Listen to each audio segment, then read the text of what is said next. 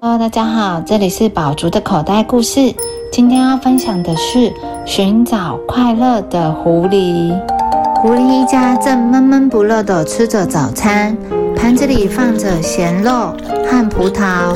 咸肉是狐狸先生从乌鸦太大的嘴巴里骗来的，而十分甜美的葡萄是狐狸太太告诉大家它是酸的，没有人敢吃之后所带回家的。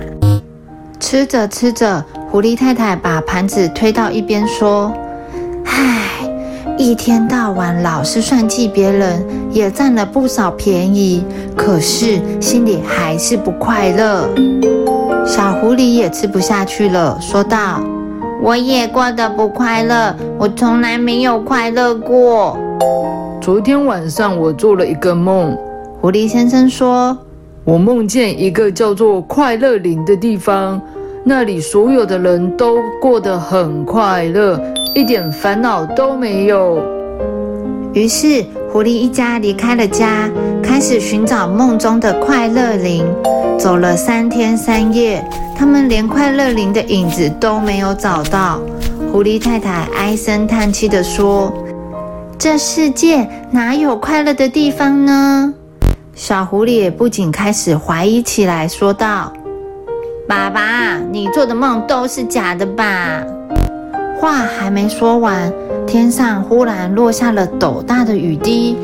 别再吵了，狐狸先生不耐烦地说：“我们先到前面那个红色的房子里躲雨。”红色房子的门敞开着，里面不仅干净又整洁，狐狸一家都很喜欢这里。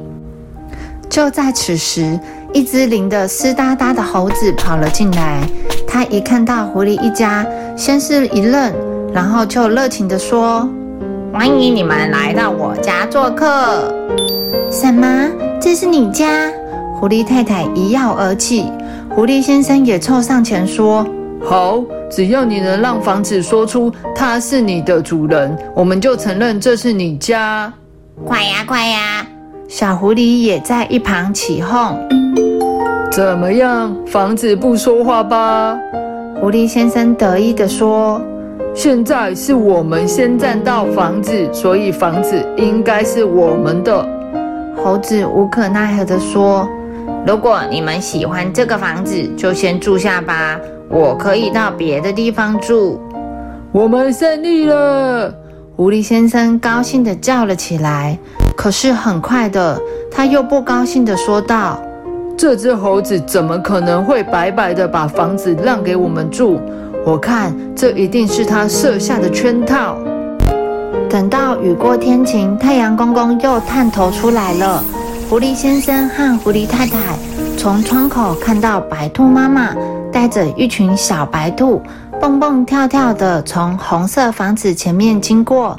原来他们要准备去采蘑菇，狐狸先生便说：“我们也去采蘑菇，绝不能让他们占了便宜。”于是狐狸太太找了一个像水缸那么大的竹筐，一家人就抬着它，匆忙去追赶白兔妈妈。在树林里，他们根本不理会白兔一家人友善的问候。哪里有大蘑菇，他们就抢在白兔面前把它采下来。白兔妈妈只好带着小白兔们准备离开。突然，他看见小狐狸正在采一朵鲜艳的彩色蘑菇，他马上大叫说：“千万别采，那种蘑菇有毒！”哼，别理他，他不让我们采，是想要留给自己采。对。狐狸太太同意狐狸先生的看法，他不让我们采，我们就是偏要采。于是他们只寻找那种外表好看、彩色鲜艳的蘑菇来采，很快就采满了一大筐蘑菇。回到红色房子之后，狐狸太太煮了一大锅鲜美的蘑菇汤，狐狸先生和小狐狸都吃得津津有味。到了晚上，红色房子里传出了“哎呀哎呀”的痛苦叫声。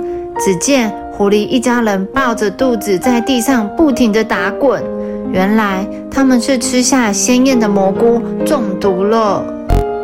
就在此时，猴子飞快地跑来，白兔妈妈也来了。他们拼命地扇着火，在最短的时间内煎好了解药，并且倒在三个碗里。狐狸一家人喝下解药，就静静地睡着了。这时，天空已经慢慢的亮起来。猴子和白兔妈妈打着哈欠，悄悄地离开了红色房子。终于，狐狸一家醒来了。狐狸先生挥挥手臂，踢踢双腿，说：“咦，我们被救活了！